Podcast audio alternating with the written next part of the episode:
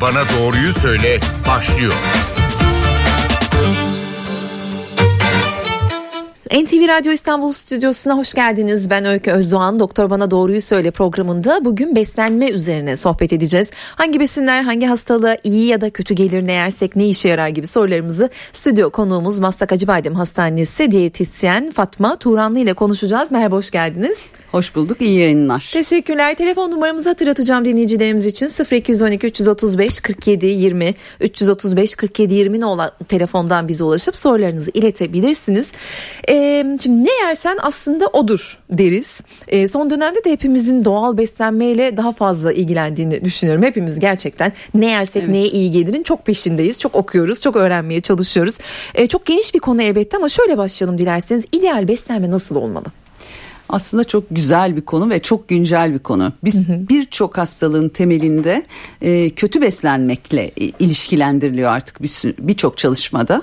E, dolayısıyla sağlıklı beslenmeden diye sağlıklı beslenme diye bir kavram var ve çok çok insanlar söylediğiniz gibi doğal beslenmeye yönelmeye başladılar. Çünkü bunlar artık e, yiyeceklerin işlenmiş olması, doğal beslenmeye ulaşma güçlüğü yaşayan çok ya hepimiz büyük şehirlerde yaş, e, yaşıyoruz. Onlara zor ulaşılır hale geldi. Aslında sağlıklı beslenme dediğimiz değişik yaş gruplarını da düşünürsek e, özellikle her yiyecek grubundan bizim e, bir gün içerisinde tükettiğimizi düşündüğümüz bir gün sağlıklı beslendiğimizi düşünebiliriz. Yani biz yiyecek gruplarını genelde dört gruba ayırıyoruz. Mutlaka protein içeren et grubu, balık, e, ve e, tavuk grubu e, veya kuru baklagiller yine e, bu gruptan sayılabilir. Süt yoğurt grubunu mutlaka tüketmek gerektiğini söylüyoruz her zaman kalsiyum içerikleri açısından.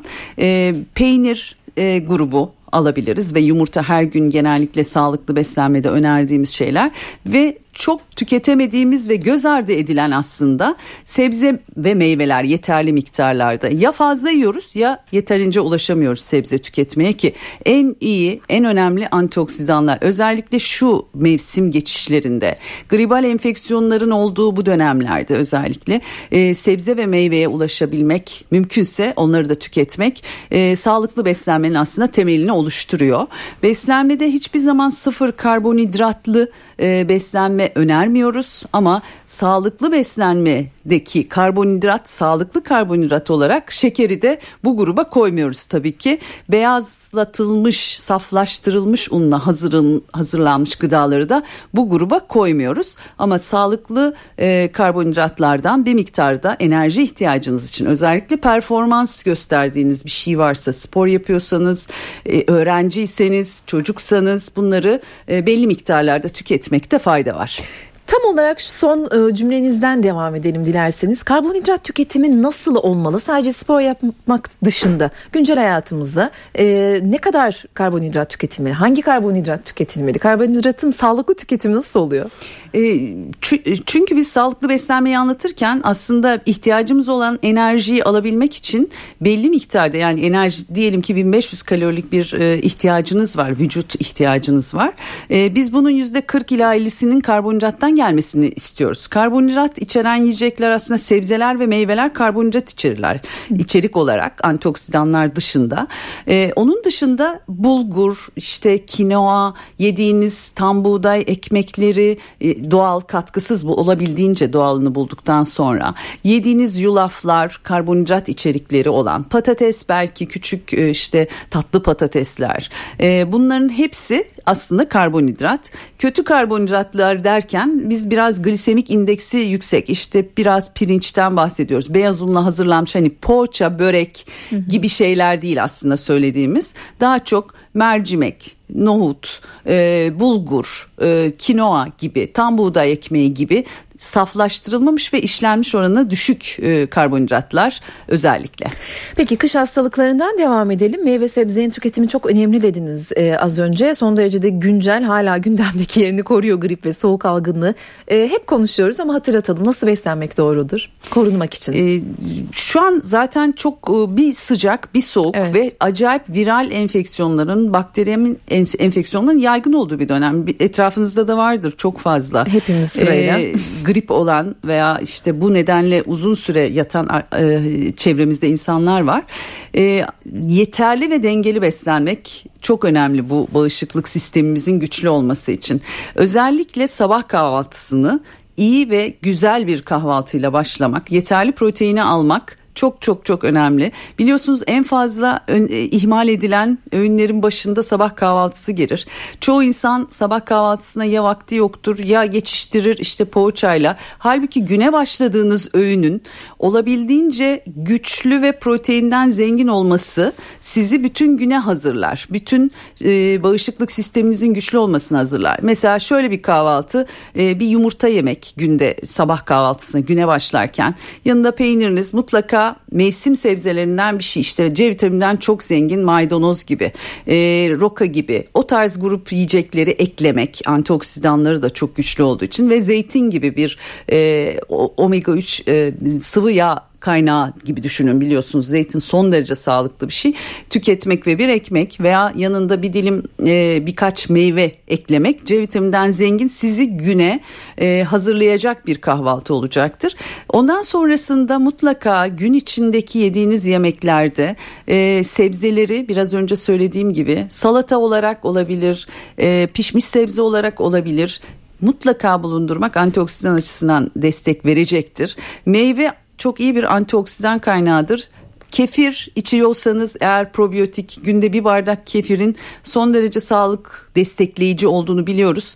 Onu e, belki günde bir yere koymak e, bağışıklık sisteminde desteklemek açısından e, önemli olacaktır. Yalnız meyvelerin suyu değil meyvelerin kendisinin tüketilmesi antioksidanları daha fazla tüketmenize yardımcı olur. Çünkü genellikle sıkarak aldığınızda e, antioksidanların çoğu posalarında ve dış e, zarlarında onları almamış oluyorsunuz. Onun Dolayısıyla kalori almış oluyoruz. E, evet Daha fazla. yani biraz şekerli su gibi oluyor. Bir de C vitamini sıkmayla kesmeyle çok çabuk e, kaybolabilen bir vitamin.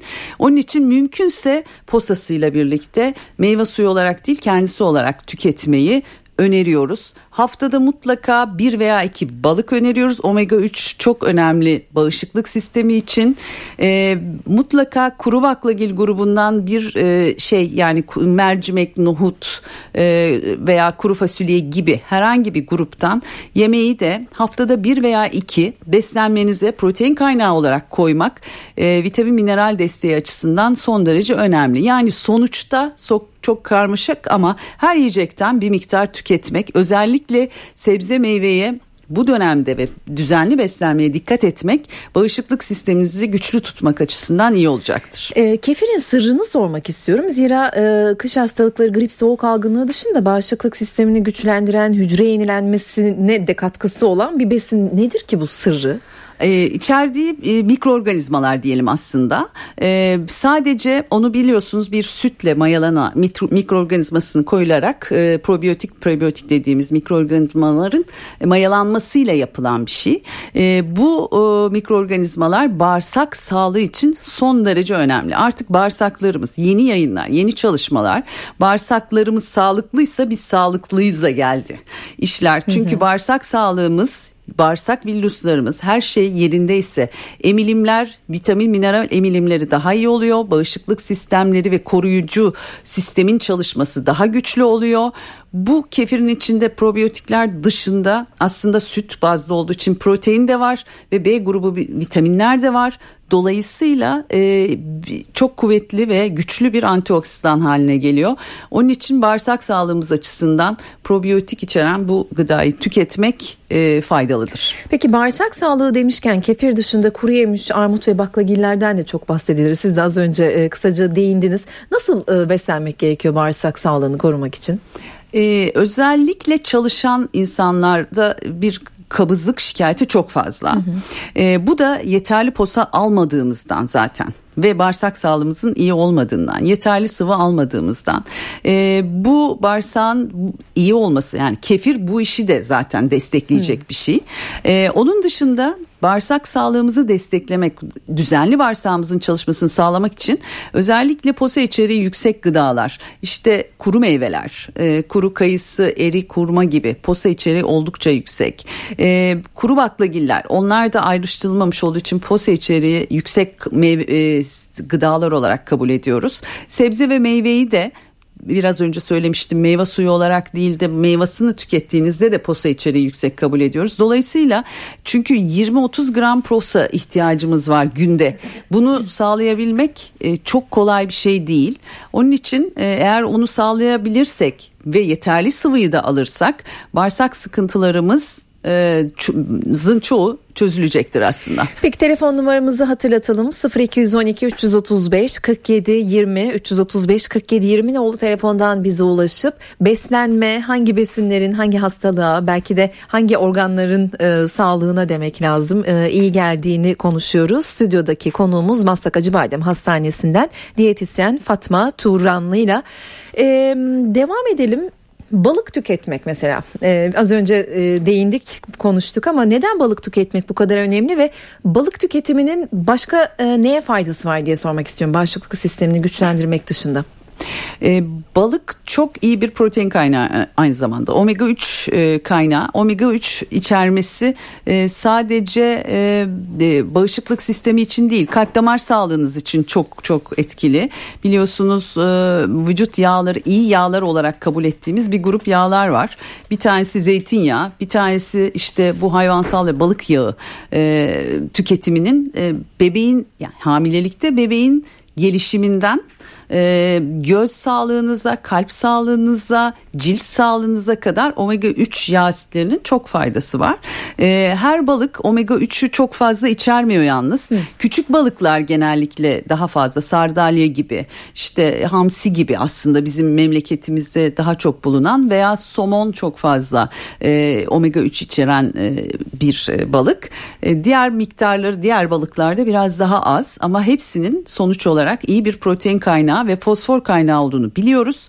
E, bu özellikle çocuklarda da e, diş, kemik sağlığı, göz sağlığı açısından çok çok büyüme gelişme açısından çok önemli. Bu nedenle balık e, sadece bağışıklık değil büyüme gelişme ve sağlıklı yaşam sürdürme açısından kalp damar sağlığı ve diğer açılardan çok önemli olduğunu bildiğimiz bir yiyecek. E, dinleyici sorularına geçmeden önce son olarak e, kalp sağlığını korumak için yani örneğin bypass sonrasında size başvuran danışanlarınız mutlaka vardır. E, ne öneriyorsunuz kalp sağlığı için? Şimdi en önemli kilit nokta aslında fazla kilolu olmamak. Yani kilit noktamız e, çünkü kalp yükünü azaltmak gerekiyor vücutta. Yani dolaşım yükünü. Eğer çok şişmansanız, çok e, kilonuz fazla ise kalbinizi zorlamamanız e, pek söz konusu olamaz. Birinci şıkkımız aslında eğer fazla kiloluysak çok hızlı olmamak kaydıyla yavaş yavaş kilo vermeye çalışmayı öneriyoruz. İkincisi kalp sağlığı için e, muhtemelen kolesterol ve e, yükseklikleri de buna eşlik edebileceği için yağda kızartılmış yiyeceklerden özellikle e, salata sosları gibi işte kremalı içecekler gibi yağ içeriği yüksek olan gıdalardan sakatatlar diye adlandırdığımız aslında sucuk, salam, sosis gibi belki hani sucuğu sağlıklı yapılmışsa buna sokulmayabilir ama sosis, salam gibi yağ içeri ve kolesterol içeri yüksek olan gıdalardan uzak e, tutmak ve posa içeriği iyi beslemek özellikle sebze meyve antioksidanları zengin gıdaları bol miktarda tüketmek öneriler arasında kalp sağlığı için aynı zamanda Omega 3 yağ asitleri zaten önemli. Ee, onun dışında belki keten tohumu, bitkisel omega 3'ler içeren keten tohumu eklemek ama fazla miktarlarda değil.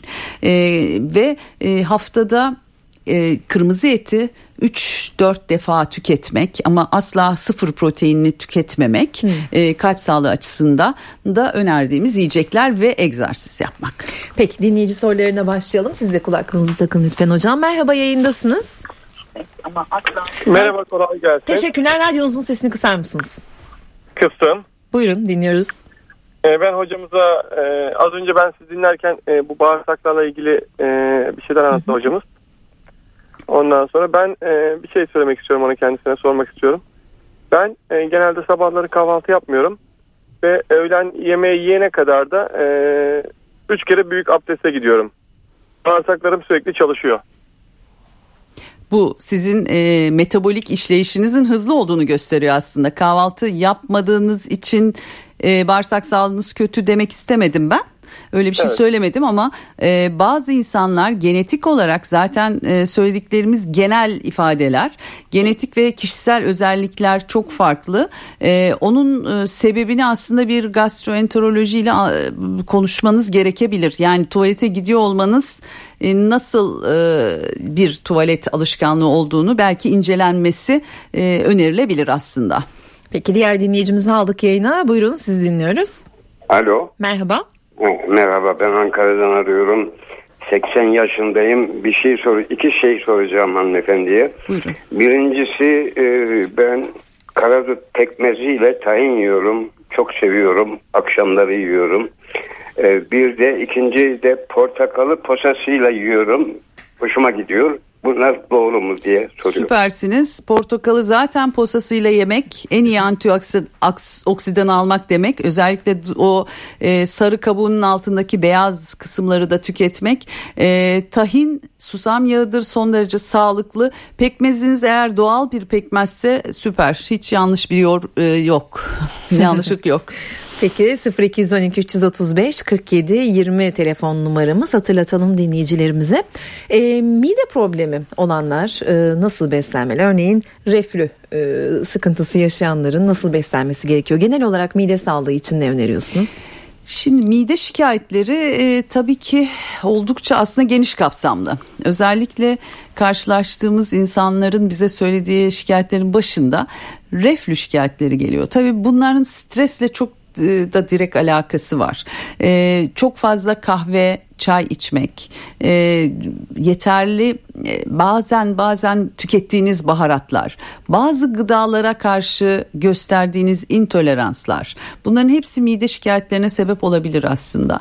Yalnız ne olduğunu tabii ki bir e, hekim tarafından belirlenmesi lazım ama olay ne olursa olsun. Eskiden biz mide şikayetleri, mide hastalıklarında, ülserde falan çok fazla sıkı diyetler verirdik eski zamanlarda ama artık onlar kalmadı. Şimdi genellikle hastaların kendilerinin doktorları olmasını istiyoruz. Ee, ve size ne dokunuyorsa o gı- gıdadan uzak durun. Bir kendinizi şöyle tahlil edin ona göre bakın diyoruz. Ama bunun dipnotunda tabii ki yağda kızartılmış yiyeceklerden e, özellikle sindirimi zorlaştıracağı için ve e, o bozul yani yapısı bozuluyor kızartma yöntemiyle onların dokunduğunu biliyoruz mideye. Bazı e, insanlarda yedikleri bazı gıdalara karşı intolerans demiştim. Ne bileyim insanların bazen glutene karşı intoleransı oluyor veya fazla tükettiğiniz bir şeye karşı e, vücutta bir reaksiyon gösteriyor olabilirsiniz. Yoğurt yediğinizde laktozla ilgili bir sıkıntınız vardır. Yoğurt yediğinizde veya süt içtiğinizde yanmanız olabilir. Böyle bir şey belirlenmişse o tarz gıdaları da beslenmenizden çıkararak aslında e, mide sorunlarını halletmeyi öneriyoruz. Bir de çok mide yanması varsa çok uzun açlıklar özellikle asit salgısının fazlaya mideye boş mideye salgılanması e, mide rahatsızlıklarını artırır. Onun için küçük ve sık az ve sık beslenme kesinlikle öneriler arasında. Peki çok fazla telefon geldi dinleyicilerimizden. Hızlı ve kısa bir şekilde yanıtlamaya çalışalım. Sorular da kısa olsun lütfen. Yayındasınız buyurun. İyi yayınlar diliyorum. İsmim Kadir Hocama ve size kolaylıklar diliyorum. Teşekkür Ee, ben 45 yaşındayım ee, ve 20 yaşından beri askerliğimden bu yana her sabah düzenli olarak 5 tane haşlanmış yumurta yiyorum. Evet ekmeği inanılmaz az tüketiyorum ama yumurtayı çok fazla yiyorum. Ve bugüne kadar hiçbir kolesterolüm çok şükür olmadı. Ve ben e, şunu da özellikle belirteyim. e, doğal yumurta yiyorum. Kendi tavuklarımın yumurtasını yiyorum. Ve son sorum hocama ben aşırı derecede meyve yiyorum. Ee, gittiğim bir doktora doktor bana meyvenin içindeki doğal alkole bağımlı olduğumu söyledi. Yani e, komik gelebilecek gelebilir belki ama günde 3-3,5 kiloya yakın meyve yiyorum. Bu portakal olur, elma olur, mandalina olur hiç fark etmez. Bunun bana zararı var mı? Bu böyle nereye kadar devam eder? Saygılar sunarım. Teşekkür Soralım. ederim. Sağ olun. Sağ olun. Ee, çok enteresan tabii Ee, yumurta yani yediğiniz şeylerin miktarları herhalde az bir şey yiyip fazla miktarda tüketiyorsunuz. Şimdi yumurtaya döneyim öncelikle yumurta e, kolesterolün yükselmesinden sorumlu bir gıda değil o aklandı artık. Evet. Yumurtayı günde 5 tane tüketmeniz e, kolesterolünüzün normal olması e, sorun değil yani sonuç olarak tükettiğiniz eğer e, genetik olarak kolesterolü yüksek olacak bir insansanız zaten kolesterolünüz yükselecektir. Hiç e, yumurta yemeseniz de. Bu bunu e, sorun yok yumurta ile ilgili ama meyve ile ilgili meyve de biliyorsunuz içerdiği tabii ki çok iyi antioksidanlar var içinde. Çok fazla e, posa var ama e, bir de fr- fruktozu var yani meyve şekeri var. Bunun size sa- sadece şöyle bir zararı olabilir. İlerleyen zamanlarda belki bu aldığınız karbonhidratı yani şekerin bir alt grubudur fruktoz. Karbonhidratı harcayamazsınız belki obezite ile ilgili bir sıkıntı yaşayabilirsiniz. Eğer yatkınlık varsa ailesel bir yatkınlık varsa o zaman da şekerle ilgili bir sıkıntılar yaşayabilmeniz söz konusu olabilir. Sadece bunları söyleyebilirim. Diğer dinleyicimizi aldık yayına. Buyurun lütfen. Ee, merhabalar. Merhaba. Ee, ismim Mehmet İstanbul'dan arıyorum. Alalım sorunuzu. Ee, benim çok uzun zamandan beri yani aşağı yukarı 20 yıldır bir hemoroid rahatsızlığım var. Ee, dönem dönem e, böyle e, rahatsızlığımın arttığı zamanlar oluyor. Ee, dönem dönemde yani şikayetim geçiyor. Acaba bu e, kefirin direkt olarak hemoroide bir faydası var mıdır kullanmış olsam? Aynı zamanda mide fıtığı ve gastritim var. Reflüm var. Ama reflü şikayetlerim azaldı son bir yılda. Ee, sigarayı falan bıraktım. Ee, acıyı bıraktım. Baharatlıyı bıraktım. Yiyeceklerime dikkat ediyorum ama Evet. e, ara ara hemoroid sıkıntım artıyor. Acaba e, bitkisel olarak ne iyi gelebilir ya da ne yiyecek olarak ne tüketmem Konuştuk gerekiyor aslında hemoroid bunu az önce galiba. Ee, şöyle Ee, söyleyeyim. Ben Heh. yeni açtım radyoyu. O Pardon. sebep- Ben şimdi şöyle söyleyeyim. Kefir içmeniz kesinlikle iyi gelecektir. Mide şikayetleriniz açısından e, çok kızartmaları ve acı baharatı kesmeniz aslında hemoroide de çok önerilen bir şey. E, onu da doğru yapmışsınız. Bir de üz- e, şey çörek otu e, tüketmeniz mide rahatsızlıklarınıza biraz daha iyi gelebilir. E, mide sindirim sistemini rahatlatan bir şeydir. Onun isterseniz böyle ezerek birazcık yoğurdunuza veya kefirinize katabilirsiniz. E, bir miktar bağırsak sağlığını desteklemek için de keten tohumu da e, kefir dışında e, bir e, çay kaşığı veya maksimum bir tatlı kaşığı salatalarınıza yemeklerinize ilave etmeniz bağırsak yumuşamasını da sağlayacaktır. E, aynı zamanda hemoroid e, her zaman kabızlıkla eşdeğer gitmiyor ama yeterli sıvı almanız en az 1,5-2 litre sıvı almanız e, ve e, olabildiğince yürüyüş ve egzersiz yapmanız e, öneriler arasında olabilir. Diğer dinleyicimizi aldık yayına. Buyurun yayındasınız. Merhaba kolay gelsin. Teşekkürler. Ee, ho- hocama sormak istediğim bir soru var da e, şimdi bende zehirli guatr var. Ee, ben hastaneye gittim. Bana balığı yasakladı. Ayda bir e, yiyebilirsin dedi. Hayat tuzuna yiyeceksin. İyot sana kesinlikle yasak dedi. Ee, doktor hanım da Doğrudur. balığı tüketin diyor. Ama Hani- e, e, sağlıklı sağlıklı bünyelerden bahsediyorum. E, sizin evet iyot tüketmemeniz gerekiyor. Dolayısıyla iyotlu tuz e, ve balıktan uzak durmanız. Aynı zamanda bazı belki pastörize edilmiş peynirler de içinde tuzun hangi tuz olduğunu bilmediğiniz tuzları kullanılan yiyeceklerden de uzak durmanız lazım. Doğrudur. Diğer dinleyicimizi aldık yayına. Buyurun lütfen yayındasınız. Hocam iyi yayınlar.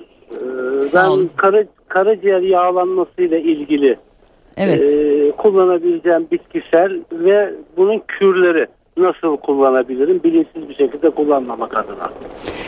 Şimdi karaciğer yağlanmasını e, öncelikle bir şöyle bir soru sormak gerekir tabii. Kilonuz fazla mı? Yani bunu bitkisel kürle çözeceğiz diye bir şey söylemek çok mümkün değil. E, ama e, kilonuz eğer fazla değil ise olabildiğince az yağlı tüketmeniz gerekiyor. Bitkisel kökenli e, gıdalar dışında. Karaciğere iyi geldiğini bildiğimiz en en bas, basit gıda aslında enginar. Enginar tüketebilirsiniz. Enginar tüketmek ve bol posalı beslenmek e, bu karaciğer sağlığı için önemli olacaktır. Yağda kızartılmış yiyeceklerden bu grup hastalar için de uzak durmak çok önemli. Alkol bilmiyorum tüketiliyorsa alkolden ve fazla şekerli gıdalar aynı zamanda yağlanmayı da arttırdığı için o yiyeceklerden de uzak durmak lazım. Yoksa sadece bir kür şeklinde bunu yapmak e, tedaviyi hızlandırmaz belki destek olacaktır. Merhaba yayındasınız sizi dinliyoruz. İyi günler. Ee, ben e, kendim e, yeni doğum yaptım. Ee, çok kiloluyum hatta. Doğumda 132 kilo oldum. Ee, şu anda 115 kiloyum. Ee, çocuk emziriyorum. Ee, göbek kısmım çok kilolu. Yani ne yapmam lazım? Nasıl zayıflayabilirim? Biz o konuya gelecektik sizinle evet. girmiş olalım. ee, şimdi hamilelik dönemi zaten kadınların yağlanma oranının arttığı bir dönem. Bu doğal bir süreç. E, çünkü e, bebek oluşumunda vücut belli bir miktarda yağlanıyor. Çünkü sizi süt vermeye hazırlıyor. Süt verdiğiniz dönemde çok e, kısıtlı beslenmenizi çok düşürmek ve kısıtlı yapmak öneriler arasında değil. Anne sütü çok önemli çünkü bizim için. Siz ne zamanki çocuğunuza ek gıdaya geçer ve 6. aydan sonra artık genellikle öneriliyor. Ama bir sene en azından anne sütü verilmesi gerekiyor. E, 6. aydan sonra biraz beslenme beslenmenizi kısmanız gerekir. Ama bu süt veriyorum diye iki kişilik beslenmek kesinlikle e, yapılmaması gereken bir şey. Ve işte şeker yiyeyim tatlı yiyeyim benim sütüm daha çok olsun düşünceleri son derece yanlış. Bu nedenle çok kilo alan hasta gebelerimiz var e, emziklilik döneminde. Onun için olabildiğince fazla sıvı almak bol miktarda su, su tüketmek aslında su, sütü oluşturan bir şey. Sizin küçük egzersizlere başlamanız, bol sıvı tüketmeniz, şekerden tamamen uzak durmanız ve şekerli gıdalardan uzak durmanız ve yeterli hamilelikte nasıl proteinden, kalsiyumdan yeterli beslenmenizi öneriyorsak o şekilde beslenmeniz. E, sonra da 6. aydan sonra da belki daha ciddi bir diyete başlamanız e, önerilebilir. Telefon numaramızı hatırlatalım 0212 335 47 20 stüdyo konuğumuz diyetisyen Fatma Turanlı ile hangi besinlerin hangi hastalığa iyi geldiği hangi dönemlerde nasıl beslenilmesi gerektiği ile ilgili sohbet ediyoruz. E, merhaba yayındasınız sizi dinliyoruz. E, merhaba Öykü Hanım iyi günler. İyi günler. E, ben hocama bir şey soracaktım da. Buyurun. E, şimdi mesela günlük bazı e, aktivitelerimiz için mesela enerjiye ihtiyacımız olduğunu ve bunun e, karbonhidrat da almamız gerektiğinden bahsetti de biraz önce. E, ben şunu sormak istiyorum. E, şimdi mesela e, bir insanın cinsel gücünü arttırması için karbonhidrat alımı şart mıdır veyahut da ne gerekir bu konuyla ilgili?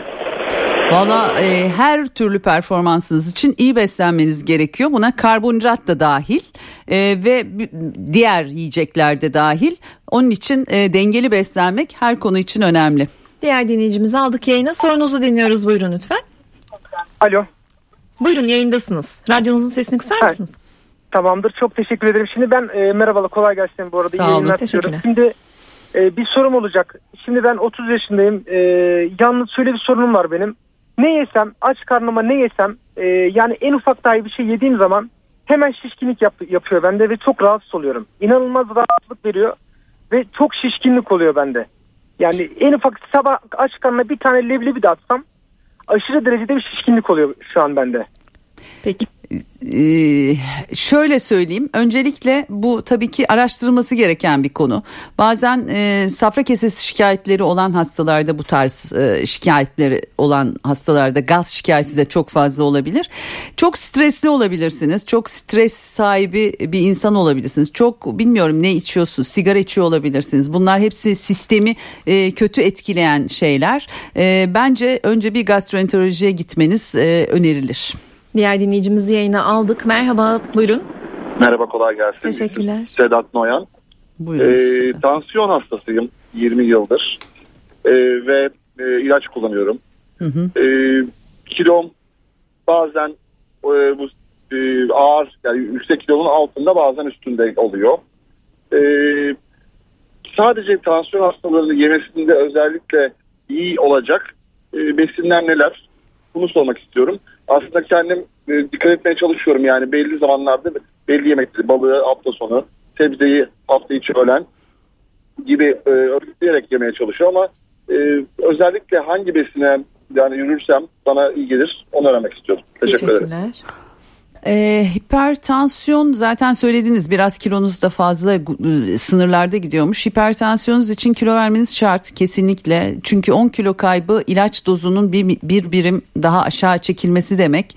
Ee, hipertansiyonda özellikle kalsiyum alımı önemli. Dolayısıyla süt yoğurt yani yoğurt grubu yiyecekleri daha çok miktarda damar sağlığınız açısından tüketmek gerekebilir ama çok yağlı ve kaymaklı olanlarından değil olabildiğince sebze e, ve meyveleri zaten sebzeleri özellikle tüketmeniz gerektiğini söylemiştim. Bir de e, hipertansiyon hastalarında yemek içmek kısmında özellikle e, böyle asitli içecekler sodyum bikarbonat çok içerdiği için onlardan e, uzak durmak belki çok fazla soda içiyorsanız ondan uzak durmak bol miktarda su içmek e, önerilebilir e, ve e, olabildiğince dengeli beslenmek çok uzun aç kalıp birden çok yemek yemek de e, hipertansiyonunuzu artıracaktır ona dikkat etmeniz lazım. Son 4 dakika bir dinleyicimizi daha aldık yayına buyurun. E, merhabalar ben Adana'dan Kerim. 47 yaşındayım. 17 yıldır e, psikolojik rahatsızlıklarım var. 3 e, üç tane ilaç kullanıyorum. Bunlar bana çok kilo aldırdı. Şimdi ben e, bu ne tür gıdalarla beslenirsek bu psikolojik rahatsızlıkları yenmemize faydası olur onu sormak için aradım. Ee, geçmiş olsun. Ee, kullanılan antidepresan ilaçlar veya o grup ilaçlar birazcık tabii metabolizmayı yavaşlatan ilaçlar. Onun için kilo alımına bir grup ilaç sebep olabilir. Ee, sizin e, özellikle beyin sağlığınız yani ruh sağlığınız için proteinden dengeli ve e, omega 3'ten zengin beslenmeniz önerilir. Yani balığınızı ihmal etmeyin. Gün içerisinde haftada iki veya üç defa balık tüketmeye dikkat edin. Zeytinyağı tüketin e, yediğiniz yiyeceklerde. Çok katı yağlardan tüketmeyin. Olabildiğince sebze ve meyveleri de beslenmenizde bulundurun. Ama şekerli gıdalar ve karbonhidratlardan uzak durmaya çalışın. E, böylece daha iyi olacağınızı düşünüyorum. E, kimler glutensiz beslenmeli ve e, glutensiz beslenme neyle mümkün oluyor? E, gluten e, aslında gluten intoleransı şu anda çok konuşulan bir konu. Hı hı. Ama hastalığı çölyak denilen bir hastalık aslında. Gluteni sindiren enzimlerin yokluğu. O, o çok ciddi bir hastalık ama intolerans yine insanların şişkinlik gibi e, bir takım şikayetlerinden bahsettiğinde söz konusu olabilecek ve araştırılarak bulunacak bir şey. Glutensiz gıdalar e, gluten aslında buğday ve buğdayın bir proteinin enzimi nin yetersizliği. Dolayısıyla buğday ve buğdayla bütün ilgili bütün ürünler. Yani buğday ekmi tam buğday, arpa, çavdar, e, yulaf ve bulgur. Tabi onunla yapılan buğday ünüyle yapılan bütün gıdalar gluten içeriği yüksek gıdalar. Eğer glutensiz beslenmeye çalışıyorsanız bütün bunları hayatınızdan çıkarmanız gerekiyor. Dolayısıyla aslında belki de bazen çok kolay değil. Dışarıda yaşayan yani çalışan insanlar için bazı evet. şeyleri tüketmek veya erişebilmek o ürünlere çok kolay değil. Dışarıda herhangi bir çorba içseniz de mutlaka bir un terbiyesi yapılmıştır. Yani eğer glutensiz beslenmek istiyorsanız elin evinizde sadece sebze dışarıda yiyorsanız evinizde kendiniz bunu ayarlayabilirsiniz tabii ama sos kullanılmamış etler ve e, o grup yiyecekler kalabilir. Salatalar kalabilir. Salatalarınıza belki mısırda ve pirinçte e, gluten yok. Belki biraz ve patateste birazcık karbonhidratları da o grup yiyeceklerden alarak e, yemeniz söz konusu olabilir. Yani glutensiz beslenmek şikayetlerinizi rahatlatıyorsa bunlardan uzak beslenmeye çalışmalısınız. Süremizin sonuna geldik. Ee, hem çok fazla dinleyici telefonu var hem benim çok sorum var ama son bir dinleyici daha alalım hocam. Ee, merhaba sizi dinliyoruz. Alo iyi günler. İyi günler. İyi günler. Ee, ben 82 yaşındayım. Ya, alo pardon 72 yaşındayım ben. Buyurun. Yükselttim birdenbire. Heyecanlandım galiba. Estağfurullah. Benim e, birkaç defa kalın bağırsak e, şeyini yaptırdık. Ne diyorlar ondan bir parça evet, alıyorlar. Evet. Kolonoskopi. E, onları, e, onları yaptırdık. Benim şikayetim şöyle doktor hanım. E, diyelim ki ben bugün sabah kahvaltısını yaptıktan sonra saat 11'de falan bir e, tuvalete gidiyorum. Evet. Fakat e, hep amel gibi oluyorum. Ondan sonra tuvaletimi bitirdikten sonra diyelim ki saat 5'e kadar böyle bir çok e, az zamanda tekrar tuvaleti hissediyorum ama 5'ten sonra diyelim 4.30'dan sonra tekrar aynı şeyi amel gibi. Yani Daha bu çok ishale çıkıyorsunuz. Hı hı. Evet e, daha birkaç seneden beri bu böyle devam ediyor. Ama ben e, yani şöyle ağrı yok, şişkinlik yok, kilo almam falan veya vermem yok. E, Sağlığım yani görünürde iyi bir büyük kaza geçirmemize rağmen. E, Benim bundan korkum acaba bu başka bir rahatsızlığa neden midir? Amel olarak devamlı e, yapmam. Yemeklerim hep aynı. Daha önceki ya olmadığım zamanlardan ne Ee, şimdi eğer e, sizde bu e, çıktığınız tuvalete çıktığınız sırada çok fazla sıvı kaybı olmuyorsa bazı insanların tuvalete gitme alışkanlıkları bu şekilde olabilir. Kolonoskopi yaptırdığınız için bir rahatsızlık varsa size zaten söylenmiştir. Ee, bol miktarda sıvı almaya dikkat edin. Ee, bence bir sıkıntı olacağını sanmıyorum. Elbette ki çok geniş bir konu. Öncesindeki sohbetimizde de konuşmuştuk hocam. Bitmek bilmeyecek bir mevzu ama süremizin sonuna geldik. Çok teşekkürler katıldığınız Umarım için. güzel bir yayın olmuştur. Harika bir Ben yayın teşekkür oldu. ederim Ayaklarınıza davetiniz için. sağlık. Diyetisyen Fatma Turanlı bizimleydi. Maslak Acıbadem Hastanesi'nden. Ben Öykü Özdoğan. Önümüzdeki hafta tekrar görüşmek üzere. Hoşçakalın.